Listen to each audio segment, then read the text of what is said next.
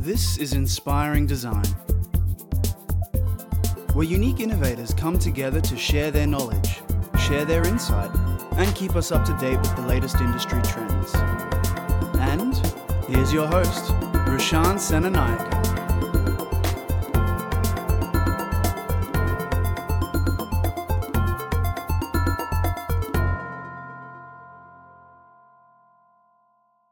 What's up, listeners? Welcome to Inspiring Design. This is where the best of the best brands, experts, change makers, and thought leaders come together to share their valuable insights, experience, and knowledge. Our goal here is to be the missing link between education, design, and the industry. So, today, here, I've actually got a very special guest and a colleague of mine to speak about online design education. So let me welcome Madeline Taylor from QUT. Now, I will give a little bit of a background on Madeline before we bring her on. Madeline is a fashion and performance designer, researcher, and educator. She's a lecturer at fashion at QUT and a PhD candidate at the Victorian College of Arts in the University of Melbourne. Her research focuses on the interpersonal dynamics of collaboration, effectively addressing the questions how can we work together better. With almost two decades of professional experience, she has worked on over 90 production theatres, dance, opera, circus, contemporary performance, and film around Australia and the UK.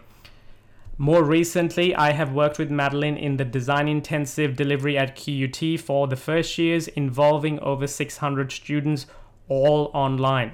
So, without further ado, let's get straight into it. Madeline, welcome to Inspiring Design can we start off with a little bit of background on yourself, your story? What's your history? Yeah, sure. Um, so I have been working um, mostly in performance design and in fashion since about 2003. Um, and I was um, very fortunate to start kind of uh, off in the industry as an apprentice um, in the in the costume workshop at Queensland Theatre Company, and then kind of transition slowly into more design work. Um, and over the last kind of decade, have been increasingly fascinated by the interpersonal dynamics of how we work together. And this is um, something that's kind of really informed my research in recent years.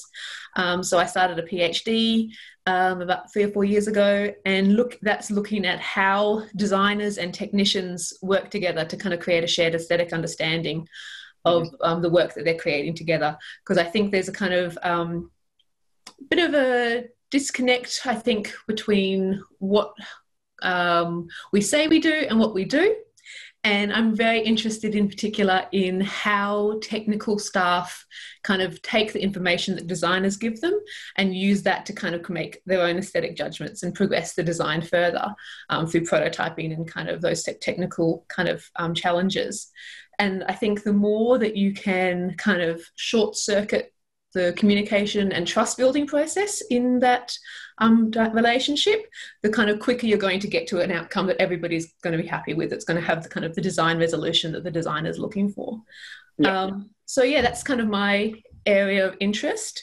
Um, I've been teaching at QUT as a sessional staff member for uh, seven or eight years and also kind of teaching, doing some teaching at University of Melbourne since I started doing my PhD there uh, in the design um, schools. And uh, that's also made me very interested in how we can teach students collaboration because I think there's a little bit of a sense that we can kind of, if you know, because we as practitioners get so used to doing it, we kind of forget that it has to be, it's a learned skill. And so, how do you teach that one that kind of often feels like it's a tacit skill or an innate ability? Um, I don't think that's necessarily true. I think we can teach that stuff. Uh, but it's quite often we kind of send students into groups and go go forth you know collaborate um, and we don't necessarily give them the kind of uh, underpinning structures that might help them navigate that situation and you know if they do have challenges in their team quite often you go oh that's a learning experience that's how you learn to design is kind of overcoming those challenges together mm, but it can be a pretty fraught way of learning so mm-hmm. i think kind of providing some more kind of underpinning information and um, ideas about how students can navigate those situations is really important. Yeah, absolutely. And obviously, that kind of thing, it, it's a vital skill, I think, towards their um, what do you call learning. And um, it's so this is, I think, something I've seen evident within, I think, your leadership, the um, design intensive at QUT. So if we get straight into that, can you give the listeners a little bit of background on what the design intensive was? Yeah, sure. So um, the design intensive at QUT has been kind of running in various, lots of different iterations for more than a decade. Um, last year, we were kind of running it as a camp where students went away and spent two and a half days kind of working in the bush together to create a kind of a design project. Um, this year, we were planning to run it um, in the Botanic Gardens where students had to kind of create a um, biophilic inspired design inspired by the landscape that they were in these botanic gardens um, and kind of respond to a brief to create that. Then, of course, coronavirus came along, um, and we had to radically rethink kind of the learning, the teaching, and the assessment for this um, unit. Uh, because rather than sudden, rather than kind of spending two and a half days outside together, kind of physically building prototypes and kind of responding to the natural environment they were going to be in, instead this intensive was going to be delivered online with everybody kind of working remotely and having to come together on kind of online platforms. But we still wanted to have the focus on um, learning how to collaborate, learning how to work interdisciplinary with interdisciplinary groups, working how to create kind of solve kind of big interdisciplinary problems. Um, so kind of working with those challenges uh, and still, but still kind of provide a really great learning experience for the students. Um, and we had to move pretty rapidly. We kind of found out, we kind of had confirmation that we needed to move online about a fortnight or kind of 10 days before we had to deliver the, the program. Yeah. Um, so that was a big challenge in itself, um, just trying to kind of redevelop what, what our plan was um, really quite significantly.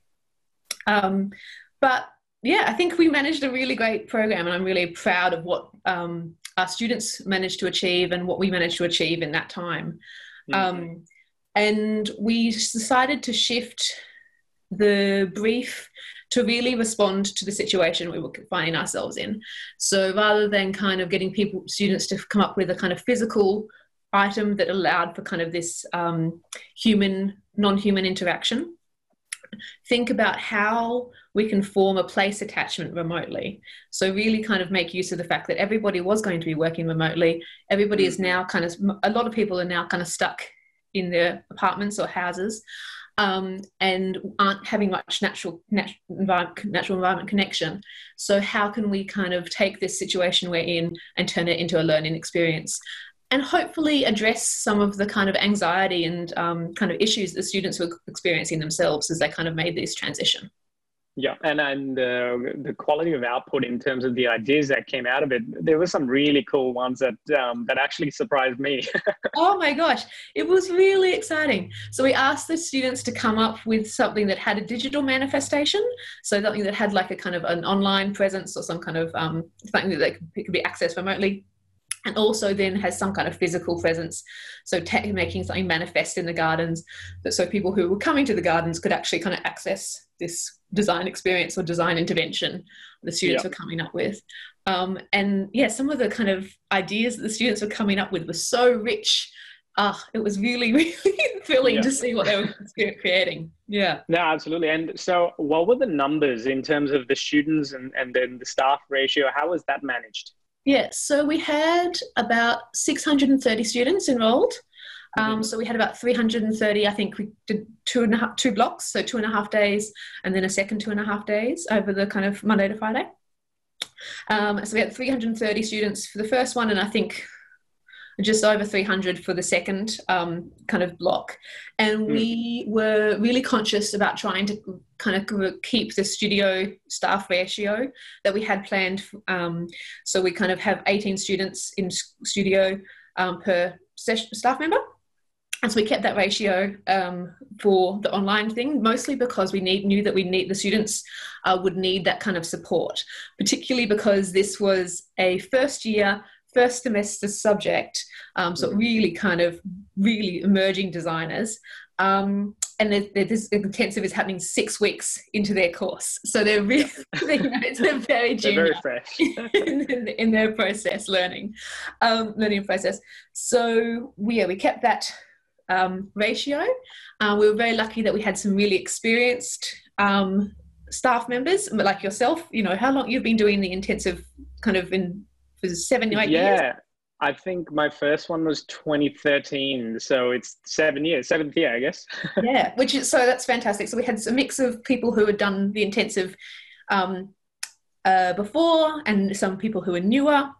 We tried to keep them kind of. We did teaching pairs, which mm. would help kind of in terms of kind of relieving the pressure on the staff um, and, and also kind of providing a mix of disciplines and a mix of um, kind of perspectives when students went for feedback um, so that helped with that that that kind of um, uh, kind of making sure there was a really interdisciplinary mix, skill mix. Yeah yeah. And, and i think the question sorry sorry i didn't mean to cut you off but i think the thing that i'm wondering and, the, and a lot of the questions that i get from educators is within this whole online thing how do you keep accountability and quality within the teaching and learning experience? Like did you have any tactics and tips and tricks for the listeners oh for sure i mean i think um, having teaching pairs really helped because we did then make kind of make sure that kind of um, there, there was a, if there was a skills gap or an issue that that was addressed. We had daily check-ins as well with all the tutoring staff, so that helped with in terms of kind of keeping sure, making sure everybody was on the same page in terms of messaging, in terms of how people were resolving problems, in terms of how many times students were kind of touching in with tutors. Um, we also and that kind of also kind of allowed for practice sharing so quite often the tutors were coming up with some really brilliant ideas about how to handle situations and which would be able to pass that information along mm-hmm. um, we also were very conscious about what the student journey was going to be throughout this whole intensive and so we kind of fairly closely mapped um, when they'd be checking in, how they'd be checking in, kind of the interactions that would be happening, um, yeah. and provided a lot of materials and guidance in terms of how that should be occurring, um, both for information for the tutors and in terms of PowerPoints and kind of materials to give them, um, provide how ways to answer questions, and also um, for the student provided a kind of really clear schedule and kind of guidance about the tasks that they should be achieving kind of yeah. progressively. Yeah, yeah. And what, what were the platforms like the the software application you guys used? Um, so we used Zoom for a lot of our face to face or kind of you know uh, digital face to face learning, um, yeah. and that worked really successfully. Um, obviously, you know we had a kind of Zoom worked really hard over the last kind of few weeks to kind of provide a really stable um, and um, reliable platform, and they that came, that worked for us. Mm-hmm. Um, and we also had some kind of uh, offered the students a few different platforms in terms of how they were going to work together and kind of asked them to kind of do the research about which platform they were going to use as their primary platform and incorporate that into the task. Um, yep. So we uh, often made a few suggestions, which were WordPress, um, using the Google Documents kind of slide suite, um, and also Miro, which I mm-hmm. cannot recommend highly enough. Yeah. Miro was definitely the shining star in terms of the platform that we um, used um, because it firstly um, was fantastic in kind of providing a really kind of dynamic and kind of organic way for students to think about their process and mm-hmm. but and also kind of map their process um, and the other thing in terms of academic integrity that's really exciting about Miro is that it kind of every time a student touches the board, it um, captures that data. So you can go through if you want to later, and if you have any issues around in terms of um, group contrib- member contributions or things like that, you can access that information and find out who's been doing what on the board. So in terms yeah, of absolutely. and also that kind of um, making sure that the students are doing things regularly. Like in terms of academic integrity, Miro is really strong. So that's a kind of a hot tip. yeah, I think that that's a that's a definite giveaway. I didn't know that about um, the fact that it captures that. That's it's pretty cool because mm. there's another platform similar to Miro called Mural. Yeah. And um, I don't know if that one actually uses that. Uh, we've used Mural for, for some work practices, and um, and that's been helpful. But um, we've actually transitioned into Miro personally after after the design intensive just for practical purposes. So that's pretty cool actually. Now, yeah. how what's the main difference do you think in terms of um, the learning and teaching experience compared to obviously in person and and uh, and online? What are the biggest challenges? Mm. Well, I think um, one of the things that we were really uh, mindful about was um, providing um, and the quality of experience. So I think one of the things that uh, kind of everybody's wrestling with right now is how you can provide an, a quality of experience if people aren't necessarily having um, internet access issues or using computers that are kind of you know like they don't have access to computers and things like that where they previously might be working on campus. Um, so we were really kind of mindful in terms of when we were discussing the group formation and kind of group practices with our students just for them to think about um, you know if someone has caring responsibilities if someone doesn't have access to regular internet if they're sharing their computer with their little brother who's also having to do you know assessment or whatever how do you negotiate that and making that part of the team discussions yeah. um, and so kind of providing kind of students with going okay if if this person isn't going to be um, able to access things what can they be doing online what can they be doing um, you know tangibly that then they can upload so getting them to really think through that process um, together as a group i think was really important mm-hmm. Um, the other kind of challenge that i think uh, we were mindful about was the consistency as you talked about mm-hmm. kind of making sure yep. that students had a consistent experience across the cohort um, and which we kind of address through lots of kind of uh, through the structuring. Um, but I think one of the things that we were really excited by in terms of shifting from kind of a really tangible physical thing to a more um, to this digital online collaboration space was how the students responded by really digging into the design process they really kind of seemed to provide it provided a space for them to do a lot more reflection on their process as they progressed, um, which was so exciting to see in terms of kind of what we were trying to teach them. But also meant that we could kind of encourage them to stay in various stages more. So we're like, you know, we could st- encourage them to stay in the ideation phase, I think, for longer. Um, whereas when we were doing the physical thing, because they had materials, they wanted to move quick, very quickly to the prototyping stage because that was. You know, in response to the kind of media they had, whereas with this one, because they were working online, there was a lot more research that they felt like they could do um, before they moved into, you know, as part of their ideationing. So yeah, that was kind of interesting to see the different, how the different um, spaces facilitated different types of learning. Yeah, yeah. Mm-hmm. And what would what do you think are the positives that will come out of this? Obviously, this whole environment, even with I think industry practice, the way we work, the way we design, it's going to change. It's it's going to evolve now because of this forced, um, I think, element. So, what do you think were the positives that come came out of this?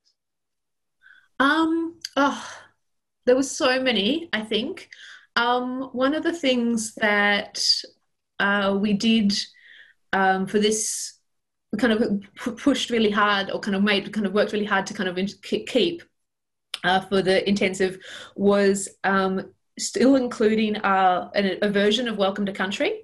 So we had mm-hmm. Derek Orm Sandy, who's a um, Yagara man, who's a traditional custodian of the um, of the region um, that the Botanic Gardens was kind of was was based in, um, shift to father doing a welcome to country, doing a yarn about country, which included a didgeridoo performance. Um, and I was kind of by making that forefront and center as kind of part of the kickoff for each intensive, it really yep. kind of made that um, kind of central to I think the student experience. Um, it kind of really provided a great energy as we kicked off as well. But I was really excited to see how students were then using that information in their design practice and incorporating that kind of perspective. Um, I think that's really was really exciting and kind of working with Derek to kind of take the take this very traditional knowledge and shift it into a kind of really contemporary um, kind mm. of technological space was really exciting. I think that um, kind of was a great learning for me to see how that could work. Um, the other thing that I think was really exciting and kind of I want to see, I guess I can kind of see being really important is when I was doing some research with design intensive students last year, they were talking about how they really wanted to have ways to capture their process so they could take them to um, kind of you know job interviews, put them in portfolios, things like that.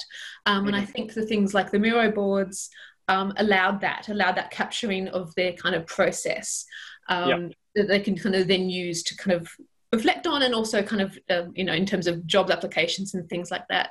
So i think mm. there's really rich space in the digital world to, to, make use of that sort of stuff. Yeah that's that's actually a pretty unique one because usually the students who go to second third fourth year they start to think about their portfolio. It's it's interesting that um, that they were thinking about it from a first year. I definitely know that I wasn't.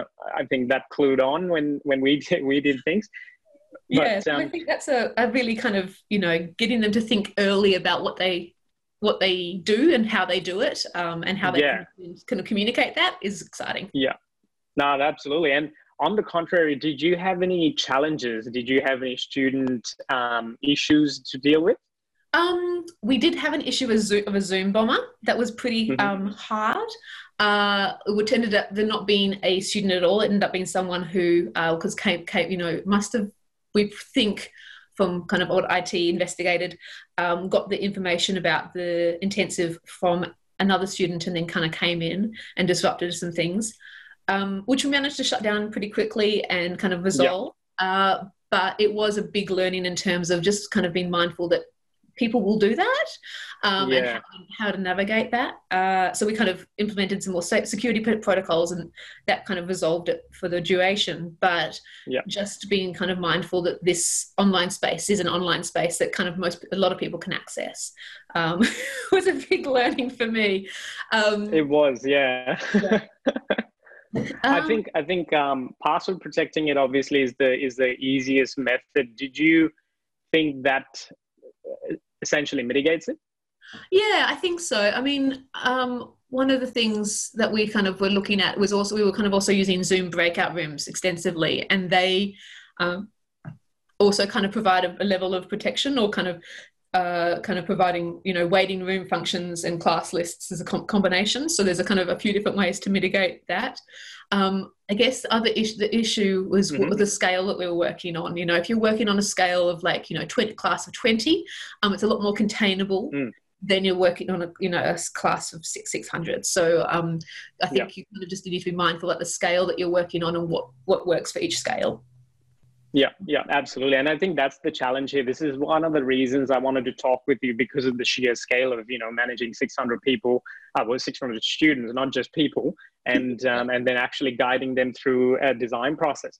Now, what was the feedback from the students? Did they find the experience a positive one? Yeah, um, we've had some really positive feedback from students saying thanks. You know, they were. I think they were firstly really grateful that we pursued going ahead with the learning. You know, because especially at a time. I mean, it, it, it's only been two weeks now, really, since we've done it. But at that time in particular, everything felt very uncertain. Um, I think now people are kind of, you know, kind of COVID in Australia in particular is kind of becoming seeming less. It's kind of on the on the downward curve. We hope. So I think it's feeling less like kind of stressful. But I think mm. students really appreciated that we kind of pursued it. That we had um, we created a really great positive learning environment for them.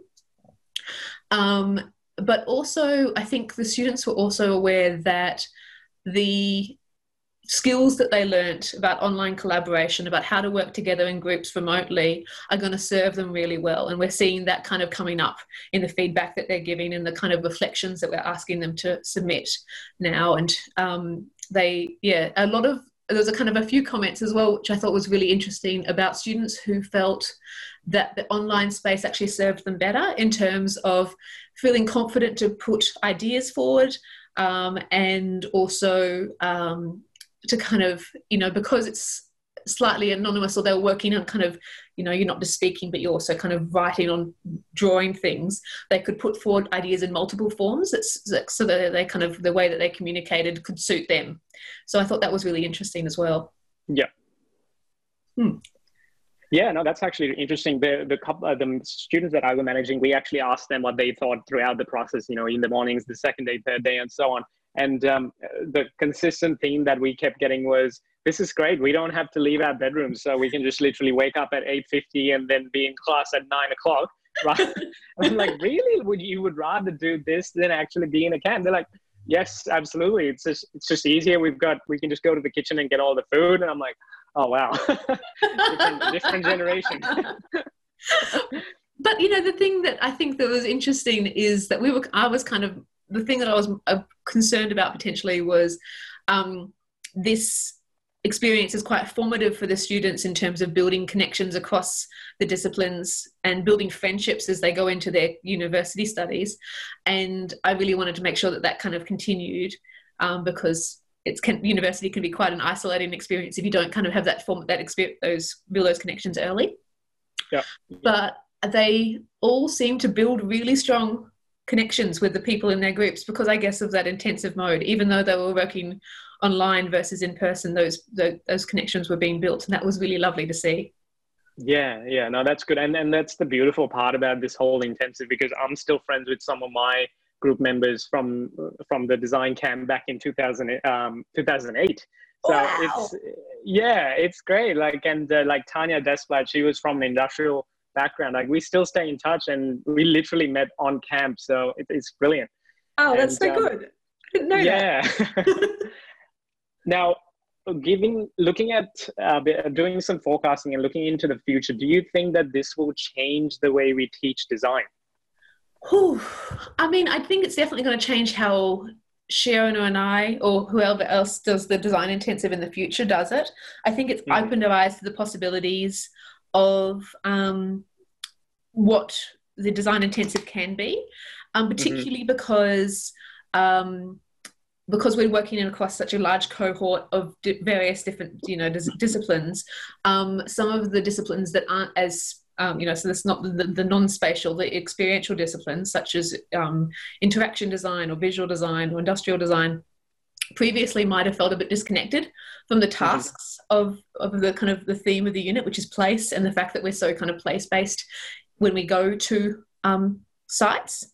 Mm-hmm. So I think this will give gives us a kind of some potential for how we can um, in, incorporate more disciplines or kind of incorporate more different perspectives into the design intensive. Um, I also do think there's something about um, one of the things we had done early in the workshops that kind of led up to the intensive was kind of doing doing lots of research and sending the students out into the gardens and then kind of move, move into an online space so i think there's something about the combination of having that physical and the digital and kind of working in combination um, that we will definitely be wanting to pursue because I think that was a really strong thing. I don't think the ideas or the student experience would be as strong as we hadn't had those um, initial workshops in place. Yeah, yeah, yeah, and I know one of the one of the students actually did send one of their members um, out to the garden to do a site visit, and um, they took back photos, and half of the presentation where they did collages and things like that came from the photos that they took. So yeah. I'm, I'm glad, but I think that group was a little bit different. It's simply because one of the one of the group members just used to live across the uh, river in South Bank. So a short stroll, and I think it just came about naturally. But I think you're you're right in in, in saying that it's it. I think the sweet spot is somewhere in between where we combine that digital realm as well as the physical. We can't, I think, just be 100% with one yeah. and um, you know looking at you know students going in into the into practice in 2025 2030 2035 2040 they're going to need those skills more than what we do so i think you're absolutely spot on with that i think which actually takes me to my next question how do you think universities and schools can effectively teach online knowing where this is going to be headed Whew, um, well, I think a bit of a tough one. just solve the problem. Um, yeah. I think the thing that uh, the thing that made this successful, or one of the things I think we, we did that was right, was making the challenges um, that students were experiencing part of the, their, their job to solve. So we weren't necessarily trying to make solve their problems. We were making the stuff like what platform were you using? How are you going to work together as a group? Um, you know, the fact that you have to work remotely. Um, part of the challenge for them. So each group was kind of coming up with different solutions, and they were having to think through those solutions um, and what worked for their individual teams um, together um, mm-hmm. rather than kind of being kind of more didactic in terms of you know this is the situation and this is you know your solu- your kind of your solution is going to follow this um, tangent. So I think that's kind of um, a really strong way to go because it first in- encourages students to kind of think through their situations a bit more and also kind of um, gives them experience and challenge in kind of solving those wicked problems you know? Yeah yeah. And i think that's the beauty of it. It's it's that critical thinking that creative problem solving that allows them to move forward in in rather than us telling them this is the solution go and move forward with it. They're finding their own path. And i think because of that they'll they'll have that knowledge that skill set for the rest of their career essentially. So that's great. That's yeah. great. And do you have any practice tips for the students? You know i do get some students that listen to this uh, these podcasts as well and they they're always wanting to know about design and their techniques and whatever. Do you have any tips and advice for them you know looking at how this whole paradigm shift is going to be towards online the digital realm the more and more they go into practice? Do you have any tips for them oh i mean i think the thing to kind of be mindful about is that um, you know the process is the same whether you're working in a digital or a virtual. Um, so like kind of being kind of just being really mindful about process. Um, i think that you the but having said that, the other aspect of that is I think you need to be really mindful about the platforms you're using because they do shape how you think. And so I think trying to do trying this trying to maybe do challenge save the solve the same design challenge across multiple different problems and uh, platforms and seeing how your um, approach has shifted because of the of the technology you're using or because of the kind of constraints that you're working in is a really important thing to, to do. Mm-hmm. Um, the other thing that I think would be is kind of important is to work out um, what your communication style is and work out if that works for the people you're communicating with. Yeah. Yeah. Um, so kind of, I think the more the, the, the kind of thinking about different ways you can communicate the same information in multiple different formats um, is really important, particularly in a digital space where you might not necessarily be work, talking or working face to face. So we'll be able to take in those body language cues. Um, so kind of providing multiple places, um, ways to communicate ideas is really important. Yeah, yeah. And I think the other side of the coin, especially in the learning and teaching, is the teaching aspect. So, do you have any advice for the educators listening in?